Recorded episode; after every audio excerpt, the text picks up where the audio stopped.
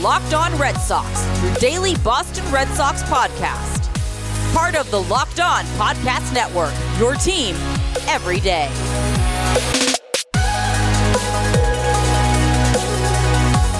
Hello and welcome into another episode of Locked On Red Sox. We thank you for spending your Tuesday morning with us or whenever you're listening to this. My name is Lauren Campbell. I cover everything Boston sports for NESN.com, alongside, as always, by my co host, Boston Herald. Red Sox columnist Jason Mastrodonato. We have a lot to talk about today. It was quite a Red Sox game.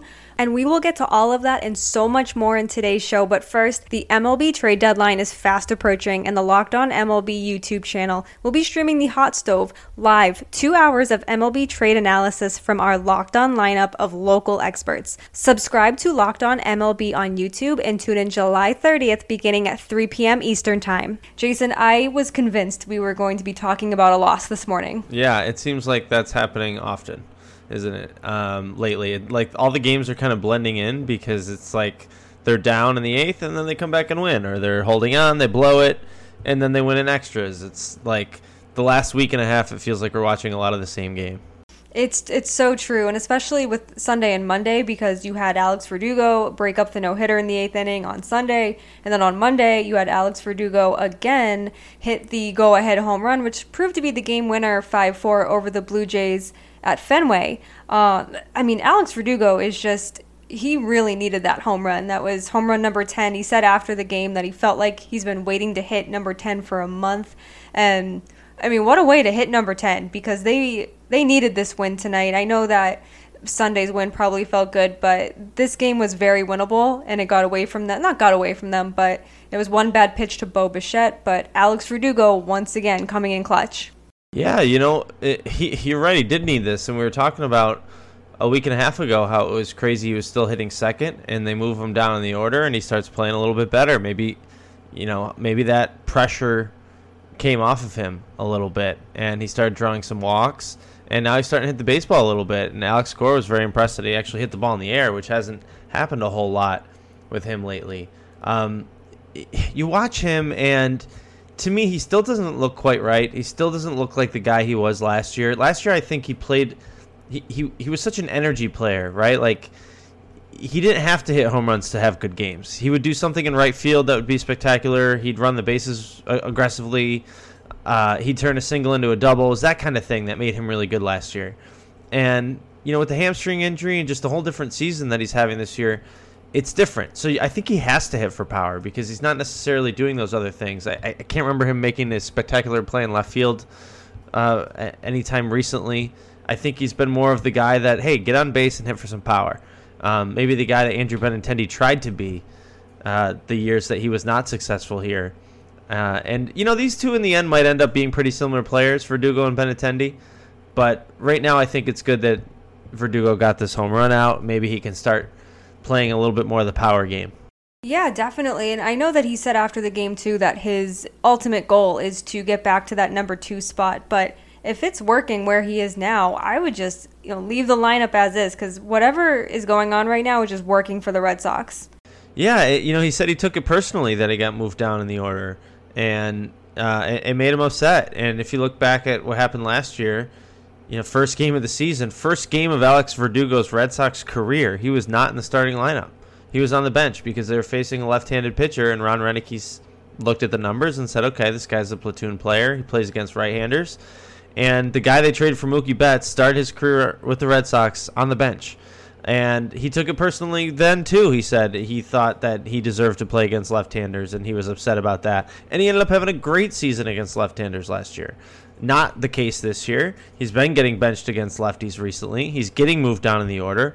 So he says it woke him up a little bit. Maybe that's exactly what needed to happen. Yeah, it certainly seems that way. And somebody else who needs to wake up right now is Nick Pivetta.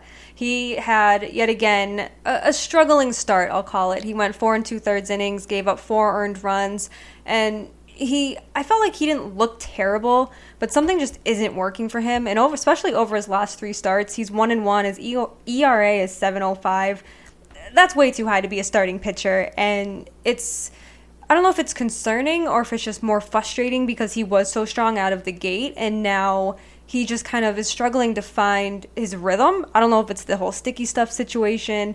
I don't know if he's just uncomfortable pitching uh, period. So I just I don't know what it is, but I'm starting to get really frustrated with Pivetta, and I I don't know what's next because he's looking forward to his next start, but I don't know if I am. Yeah, yeah. I, I don't think Red Sox fans are, are enjoying watching Nick Pivetta right now. He's just not the same as he was in those first eight starts, where he was just kind of, you know, I think Eck called him a bulldog, and that's kind of what he was, right? I mean, he wasn't dominant. He gave up a couple runs every night, but he just hung in there. He gave he went five or six innings, couple runs. They win the game. He started the year six and zero. Oh.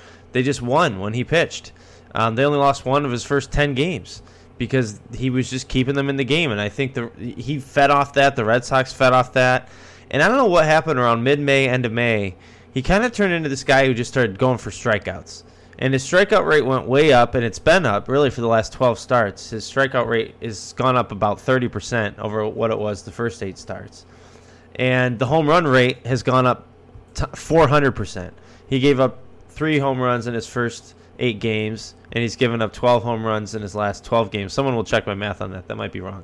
Um, but he's given up a whole lot of home runs, and he's striking out a whole lot more people, and the results are not there. They're losing when he pitches. I mean, this was uh, he didn't get the win tonight, but he's otherwise been two and four over his last ten games. Um, so it's a different pitcher out there, and you wonder if he's tired. You know, Alex Cora said he didn't have a lot of energy on the mound, and Pivetta said the same thing. His velocity was down from usually sits about 95. He was at 94 tonight. Not down a lot, but down a little bit. And uh, yeah, he just doesn't look like the same guy. So the roster crunch is coming. You know, when Chris Sale comes back, if they make some additions at the trade deadline, there's going to be some changes. And Nick Pivetta is not putting himself in a great position right now. He's not. And I know they have this six man rotation going and everything, but it's looking like could he be the odd man out now if they want to go to the five man rotation when Chris Sale comes back? Is he going to be the odd man out in general just because he's almost a liability now when he goes out there to pitch? Yeah, and I, like how it seems like every night we're asking who, who's going to get kicked out of the out of the rotation. It makes it kind of interesting, right? That there's not one obvious guy, and I think that kind of explains to you how this Red Sox team has been all year. I mean, uh, Eovaldi's obviously been spectacular. Otherwise, it's like you know the starting pitching. Nobody's really stood out. They've just been fine. They've been good enough. They go five innings. They give up a few runs. The Red Sox win anyways. We move on to the next day. Um, so you know, could be Pivetta, it could be Richards, it could be Perez. We really don't know, and at the it probably doesn't even matter because they're kind of all the same guy right now. They're all just blending in a little bit. Nobody's nobody stood out one or the other. It's just like you know we talk about Perez. You get another lefty in the bullpen if you want that. I think Richards probably has the more the highest upside of anyone if you're going to put him in the bullpen, kind of like a Joe Kelly. He's a little crazy, but he throws hard and has nasty stuff. Uh, maybe he's the guy. I, I don't know anymore, but there's a lot of candidates. There is, and I think that's in a way a good problem to have because I do feel whether it's Pivetta, Perez, or Richards that they'd be fine out of the bullpen. They'd be a fine option. But I think Pivetta was so low on my list because he had been so dominant for most of this year. Where now it's like, ah, oh, I don't want him to be in the bullpen because I want him to be the starter that he was at the beginning of the season. Yeah, and you know, I think that's what Phillies fans kind of expected when they traded Nick Pivetta. You know, five and a half ERA over four seasons with the Phillies. Only made 30 starts once. Um, you know, maybe he's getting tired. He hasn't thrown more than 100 innings since 2018. Uh, maybe he's getting tired out there, and, and that's why they went to the six man rotation anyway to give guys a little bit extra rest in the second half of the season. Um, certainly looked like he was tired on Monday. Yes, he did. And coming up, we will talk more about Chris Sale and his potential return to the Red Sox rotation, as well as a little bit of trade deadline talk since the trade deadline is just a few days away. But first, this episode is brought to you by Rock Auto. With the ever increasing numbers of makes and models, it's now impossible for your local chain auto parts store to stock all the parts you need. Why endure often pointless or seemingly intimidating questions and wait while the person behind the counter orders the parts on their computer, choosing the only brand their warehouse happens to carry? You have computers with access to rockauto.com at home and right in your pocket. Why choose to spend 30, 50, even 100% more for the same parts from a chain store or car dealership? Rock Auto is a family business serving do it yourselfers for over 20 years. Go explore their easy to use website today to find out the solution to your auto part needs. Go to rockauto.com right now and see all the parts available for your car or truck. Write locked on in their How Did You Hear About Us box so they know that we sent you. Amazing selection, reliably low prices, all the parts your car will ever need. RockAuto.com. Welcome back. So, to the surprise of absolutely no one, Chris Sale feels great after his rehab start in Portland. Um, another dominant showing. We talked about it on Monday's show, but Cora said Monday before the game against the Blue Jays that Sale would make at least two more rehab starts. And as soon as he said that, Twitter went ablaze. We're like, oh, August 10th. That means August 10th he's coming back. He's gonna. That's when he's gonna be with the rotation, and it's it's a great feeling to know it's close but I don't know if everyone should get their hopes up on August 10th because you know, he could he might not feel good after one of these starts. He might feel a little fatigue, a little tightness, a little soreness. Anything could go wrong, and maybe I'm just being very overly cautious with this whole Chris Sale thing, but I obviously hope that it's August 10th that he comes back, but at the same time, I just want him to rehab properly and just feel 110%. Yeah, I'll give it to the Red Sox. They're certainly taking their time with it. Where I mean, you look at the standings, it's like it's so close in the AL East, and it's the difference between you know being a uh, a wild card team and winning the division, and it's going to come down to one or two games. We know that. Chris Sale coming up after one start, that could make a difference. A Chris Sale start over a Martin Perez start, maybe that you know makes a difference in the standings. Uh, but they've kind of resisted the urge to rush it. I think they're just looking at it and saying whatever's best for Chris Sale. I thought there was a decent chance he would only need one start in Worcester and he'd be ready to go. Um, maybe they didn't like what they saw the other night and that it was so definitive now that he needs at least two more. Uh, we know he, he loaded the bases, he gave up a home run. Um, he, he, had the one inning where he struggled a little bit. Maybe maybe this is the first time he, he's hitting a bump in the road since he started the minor league rehab uh, a couple weeks ago. So you know they're going to take their time with him. It's obviously it's the right call. You're not going to rush him back. You just you figured, hey, the division's so close, they might be tempted, but they're not going to do that. My thing too is even if he goes five innings on Saturday, that's only one outing that he did that. I definitely want to see him at least going two two outings, five strong innings. Doesn't have to be, you know, nine strikeouts again, but I'd like to see him be stretched out to five innings more than once before they call him up and then try to have him go five with the Red Sox. Right, and I think they're definitely on the same page as you on that one. I mean, I hope so, but only time will tell with that. Um, so Friday marks the MLB trade deadline, and as always, there's rumors flying around. Adam Frazier got traded. There's Anthony Rizzo who can't stay out of trade rumors. And there's a lot of, uh, you know, Max Scherzer has been been named too, but I know that you talked about on Monday's show. But the Nationals, you told them not to be sellers, and it still sounds like they're going to be sellers. So they're not listening to you, or they're not listening to the podcast. I'm not sure which, but it sounds like that they are going to trade Trea Turner, which is just a little bit stupid. I, I don't understand how why Mike Rizzo is not listening to this podcast. I'm going to have to next time I see him, let him know he needs to listen to this podcast. Uh, and maybe then he would not trade Trea Turner, who's too good to be traded. It just always frustrates me. Like I'm just frustrated on behalf of the local fans when superstars get traded at a decently young age. Like Trea Turner's 28. He's in his prime. He is so good. He's leading the National League in total bases this year. He's hitting 320. He's got 18 homers, 21 steals. He plays shortstop really well he is an elite player, and the Nationals are are going to look around to trade him because they can't sign him long term. Now, you know, whenever you see teams say they can't sign someone long term, it's not that they can't; it's that they didn't offer enough money and are choosing not to for whatever reason. Um, if you're a Nationals fan, maybe you have more specific concerns about why they're not going to spend money on Trea Turner, but they've spent a lot of money in the past. You know, they got guys locked up. The Max Scherzer contract's a big reason why they would probably even have to consider this, where he still owed so much money in deferred payments that it's going to be tough for the Nationals maybe to trade Max Max Scherzer. So, you know, I know this doesn't really relate to the Red Sox, but it kind of does because if a player like Trea Turner is available, you have to call. You have to check in. Yeah, you don't need a shortstop, but this guy also plays second base. He also played center field. He came up as a center fielder.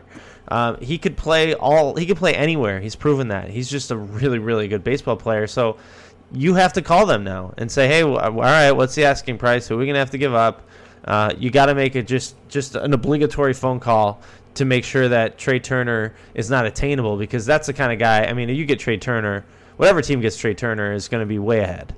Yeah, absolutely. I think too what you know, of course the Red Sox should call. I think every team should call if you're if the Nationals are making Trea Turner available, but I mean, Red Sox fans lost their minds over Marcelo Mayer getting drafted just because of his position. I don't even want to know what would happen if they traded for Trea Turner.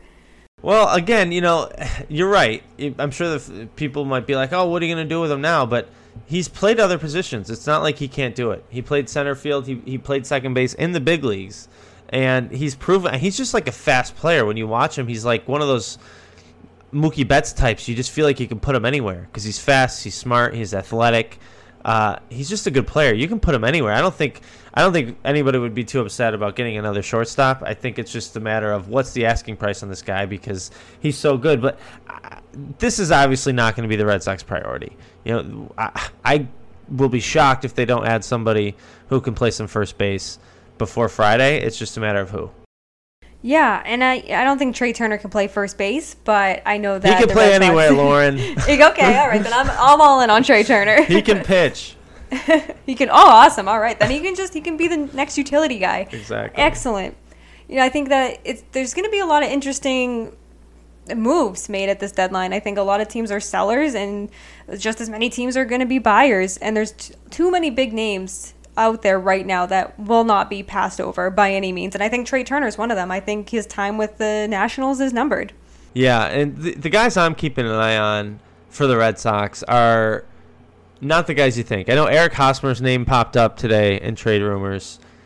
Eric Hosmer is a disaster waiting to happen. That money is insane. How much the Padres owe him over the next five years? He's not performed well there. He's been pretty much an average hitter, which is what a lot of people thought you know, four years ago when he was a free agent, people said bring Hosmer to Fenway. He's got a nice opposite field stroke. He can just Adrian Gonzalez the heck out of the Green Monster. Uh, it's not working in San Diego. Would he be better at Fenway? Yeah, I'm sure he would. But you were going to pay him that kind of money?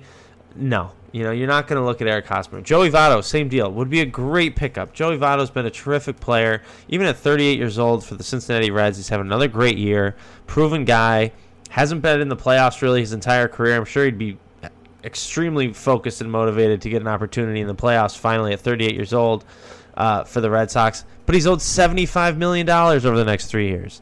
And are the Red Sox going to commit $75 million to a guy who's 38? Now, if Cincinnati Reds say, hey, we'll pay half the salary, does that make it more interesting? Yeah, but you're probably not going after a guy like that when you have Triston Casas a year, a year and a half away to play some first base. That's a tough sell for me as well. I still think Anthony Rizzo makes the most sense for this team. We've talked about it before. Left-handed hitting first baseman, playoff experience, contact rate is fantastic, checks all the boxes. Contract's expired after this year. He's a rental. Uh, he's perfect depending on the price. I'm going to give you another guy I'm kind of keeping an eye on. Adam Frazier, I thought would have been a lovely fit because he's got the highest contact rate in baseball. He makes contact like 90% of the time. And when we started the season, we looked back at Bobby Dalbec and we said, all right, just hit some hit 30 35 homers. It's okay if you hit 240 if you strike out a lot at the bottom of the order. It's fine. Just hit some pop, hit some homers. He hasn't done that. And now you look at the way this team is shaped. They've got the worst contact rate at first base out of any team in baseball. Their first basemen strike out 35% of the, of the time. It's insane one out of three times they're up, they're striking out. And so you're not even advancing runners. You're not even putting the ball in play. We don't need a guy who's going to hit 30, 35 home runs on this team anymore. That's not what they need. They've proven it. All you need is someone to make contact, keep the line moving, get, draw a walk once in a while. You know, Bobby Dalbec doesn't draw any walks. Just get someone who can get on base, push the ball around a little bit. I don't think they need someone big. So I thought Adam Frazier would have been perfect. Not a power hitter. He's a second baseman, but you can move, move these guys around. I think he's played some first base before. The Padres are talking about playing him at first. That's why they're trying to move Hosmer because they already have Jake Cronenworth at second. So a Frazier type, but Whit Merrifield is the guy. The Kansas City Royals utility man plays all over. Similar guy to Adam Frazier, but he hits right-handed. High contact guy. Would love to see Whit Merrifield come to the Red Sox. Just be a, a jack of all trades. Start at first base on most nights, and be a useful player. Do you give up a player like Phillips Valdez, who's pitched really well for the Red Sox, to get somebody like Merrifield or even Rizzo? Do you include him in a package? I mean, I don't think Phillips Valdez is going to uh, bring much, but I, I like where your head's at. Where some of these some of these extra guys, if you're going to go out and get a pitcher that's better than them, you're you know you're not going to need Phillips Valdez anymore because we assume they're going to get at least one pitcher at the trade deadline. So you know, then they have Chris Sale coming back. There's really two guys that are going to get bounced from this team. Sale is coming back from injury soon. So you know, I like where your head's at, looking at trading someone like Valdez or, or someone on the fringe of the roster. We've talked about Michael Chavis a lot. Can they get anything from Michael Chavis? Um, those are the guys you look at and say, hey, can we package these guys? But uh, if you're going after someone like Whit Merrifield, who's under team control, not making a lot of money, you're probably going to have to give up a better prospect. You're probably going to have to give up someone. You know, I hate to keep saying Jeter Downs' name. Maybe not Jeter Downs, but maybe someone eighth, ninth, tenth best prospect. One of those pitchers down there, Connor Seabold, uh, a couple other guys you can kind of pick and choose from, something like that. You have said Jeter Downs is expendable. I'm I'm over Jeter Downs. Uh, I guess. So you just want to ship him out of here? I, I mean. it's unfair, right? I've barely seen him play. It's just you look at the numbers; they haven't been good. You hear the reports; they haven't been good. You know, you look at the comments from the coaches; they haven't been particularly good. Prospects who have been traded that often before they reach the majors always, always a question mark in my mind. So that's why I look at Jeter Downs as someone who is maybe a trade chip for this team because I think this team's worth investing in, and I think you need to get a big player. It doesn't just have to be, you know, I, I said at first base you can get someone who's just decent. Uh, but to me, Whit, Whit Merrifield would be if they got Whit Merrifield and that was their trade deadline and acquisition, that'd be a great move. I, I'm not sure that I'd have anything other than good things to say about the Red Sox trade deadline if they got someone of that caliber. Well, we have what about 72 hours to go, so probably we'll be waiting a little bit longer. I'm sure that I don't think the Red Sox will make any moves before Friday. I think they're going to bring it right to Friday, right to 3 p.m. So just going to make us wait it out, make you wait for, you know, Merrifield, Rizzo, who knows. Um, but it's certainly going to be fun. We still have coming up in our third segment, we have our unpopular opinions and, as always, our positive takeaways. But first, I want to tell you about Bet Online. It's the fastest and easiest way to bet on all of your sports action. Baseball season is in full swing, and you can track all the action right at Bet Online. Get all the latest news, odds, and info for all your sporting needs, including MLB, NBA, NHL, and all your UFC MMA action. Before the next pitch, head on over to Bet Online on your laptop or mobile device and check out all the great sporting news, sign up bonuses, and contest information. Don't sit on the sidelines anymore, as this is your chance to get into the game as teams prep for their runs to the playoffs. Head to the website or use your mobile device to sign up today and receive your 50% welcome bonus on your first deposit. BetOnline, your online sportsbook experts. Use the promo code Locked On when making your first deposit. Welcome back. We're going to jump right into our unpopular opinions. And Jason, I'm going to let you go first this time. All right. Well, we were just talking about first baseman, and I, I, there's been a lot of talk about one first baseman in particular that I just don't agree with, which is Joey Gallo, the Texas Rangers. Actually, he's an outfielder. Um, he used to play first base. He hasn't played first base in four years and his name for some reason keeps getting connected to the Red Sox. Now I get it; he's a left-handed hitter, he's a power hitter, he's an all-star, uh, and he has played first base. So in that sense, he fits the roster. But you start looking at the strikeout rates, the contact rates among ma- like major leaguers with at least 250 at bats. Joey Gallo ranks 193rd out of 195 players, right next to Bobby Dalbec. The two of them have struck out so much. Their contact rates are 62%, uh, r- pretty much as bad as it gets in baseball. So you're going from one guy who strikes out a lot with big power and Bobby Dalbec to another guy in Joey Gallo who strikes out a lot with big power. Now, I get it. Joey Gallo's proven. He's got 24 home runs this year. Dalbec has 10 or 11. So it's a big difference. I just, I, I can't emphasize enough how much I don't think they need another one of those guys on this team. I think they just need a baseball player. They need someone who plays good defense, run the ba- runs the bases really well, makes contact, can lay a bunt down if he has to, can put a sac fly out there at the right time in the game, knows how to play the game. That's what I want from first base. I think that's what they're missing in this lineup at the bottom of the order. Christian Vasquez, you know, for all the talk about how he really hasn't hit well since the beginning of the year, he, he handles the bat well. He makes contact. And that's what they need, I think, from a, a first baseman. Someone who just handles the bat well uh, so Joey Gallo to me is not the answer. I don't think he's the answer either. I think fans are getting too caught up in the home runs and the pop that he brings. But you brought up really good points, and I was talking to a friend about this where he's like, "You people make room on their rosters for people like Joey Gallo," and I was like, "No, no, they don't. He's not needed. He like he doesn't fit anywhere in this Red Sox lineup. You don't make room for somebody you literally do not have room for." So very much with you on that. Um, I make room for Trea Turner, just not Joey, just not Joey Gallo. priorities, right? Priorities. Exactly. So mine, I don't even know where to go with this anymore because I've talked about Martin Perez going in the bullpen, and I said earlier in the show maybe Nick Pivetta will go in the bullpen. I don't know who belongs in the bullpen anymore. I was so sure that it was Martin Perez, and now I don't know if I'm. I'm not questioning myself on that opinion. I just I don't know if he's the answer anymore, and I don't know if I need to see more of Garrett Richards on Wednesday. I don't know if I need to see more of Martin Perez, another Nick Pivetta start. I don't know. So- I am baffled. So your your unpopular opinion is that you have no opinion. I it is, and I don't like that. Uh, no, I'm not letting it happen. On behalf of our listeners, I am not accepting it. You must have an opinion. Where Nick Pivetta should not make his next scheduled start. All right, there you go. there you go. That that will be my unpopular opinion. So please roast me for it all you want. I don't know. I was put on the spot, and Exactly. uh, that's what happens when you put me on the spot. You- but you- hey, you had to pick, and Pivetta was fresh in your mind, and He was, and listen, And, uh, hey, that means that means you're back on the team Martin Perez train.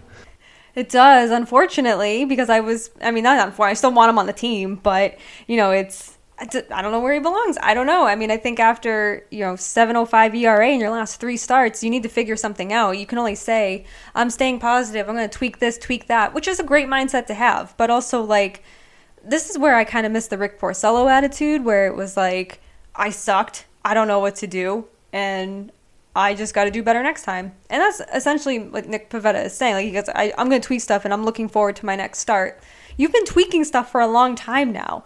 And stop it because it's time for you to get over this hump and figure it out. Otherwise, I don't know where he belongs on this team come playoffs or even come in a couple weeks when Chris Sale comes back. So who knows? So, okay, so my unpopular opinion on the spot, unpopular opinion is Nick Pivetta should not make his next start. But I want to move on to positive things now because that's how we like to end the show here. So, my positive takeaway is the Red Sox are 7 and 3 since the All-Star break. And coming out of the All Star break is incredibly important. It's important to come out strong and win these games, especially against teams in the AL East. So, very impressive to see. And again, they've come back, they've won games in crazy fashion, in heart heart, heart racing fashion. My adrenaline's always pumping, and it's just really fun to see. And I hope they go. I hope they go eight and two over their next ten. That's a good one. All right, I'm gonna go with Matt Barnes because after that All Star Game appearance, I was uh, I wasn't down on him, but I just I lost some confidence. And I know it was it was just an All Star game, whatever. It didn't really matter. But he, he had been shaky just before the break. He had a couple blown saves there, and, and you just started to wonder: Is Matt Barnes of old coming back with a guy who walks the leadoff man and you know isn't as aggressive and, and doesn't have the the put away stuff the way he has this year? and he's pretty much just shut it down since the All Star break. I was really impressed the way he handled Monday night's game. You know, you have George Springer waiting in the hole. He just goes right out and attacks the eight nine hitters, which is what you have to do, especially as a closer. He didn't throw a single ball to Cavan Biggio or Reese McGuire. Just three strikes, two outs. Then you get George Springer, you deal with him, and it was just a tremendous at bat. I mean, it, from Matt Barnes, just pumps pumps in fastballs. One amazing knuckle curve that just barely fell underneath the strike zone, but was called a strike. Uh, he hasn't allowed a run in all four games since the All Star break, so Matt Barnes is looking pretty good. That is a perfect way to end the show and get us going into this Tuesday. And make sure to turn tune back in on Wednesday so we can recap the second game of the Red Sox Blue Jays series and anything that may come of that. Hopefully, there's more trade deadline rumors that we can discuss. Maybe some more Trea Turner talk. Uh, you can find me on Twitter at la la la Lauren, three laws, then Lauren with four R's, and also please follow the Locked On Red Sox Twitter account at lo underscore Red Sox. You can follow me at jmastrodonato or read my work in the Boston Herald. And please rate, review, and subscribe to Locked On Red Sox so you get the latest episodes as soon as they come out. And also, it is NBA draft time, and NBA draft goat Chad Ford and Locked On NBA draft host Rafael Barlowe and Locked On NBA host John Corrales will be live this year covering the NBA draft. It's Locked On NBA Draft 2021 brought to you by Built Bar. Get local expert analysis on each pick Follow Locked On NBA on YouTube today and watch our live coverage on July 29th at 7 p.m. Have a great day. We'll see you tomorrow.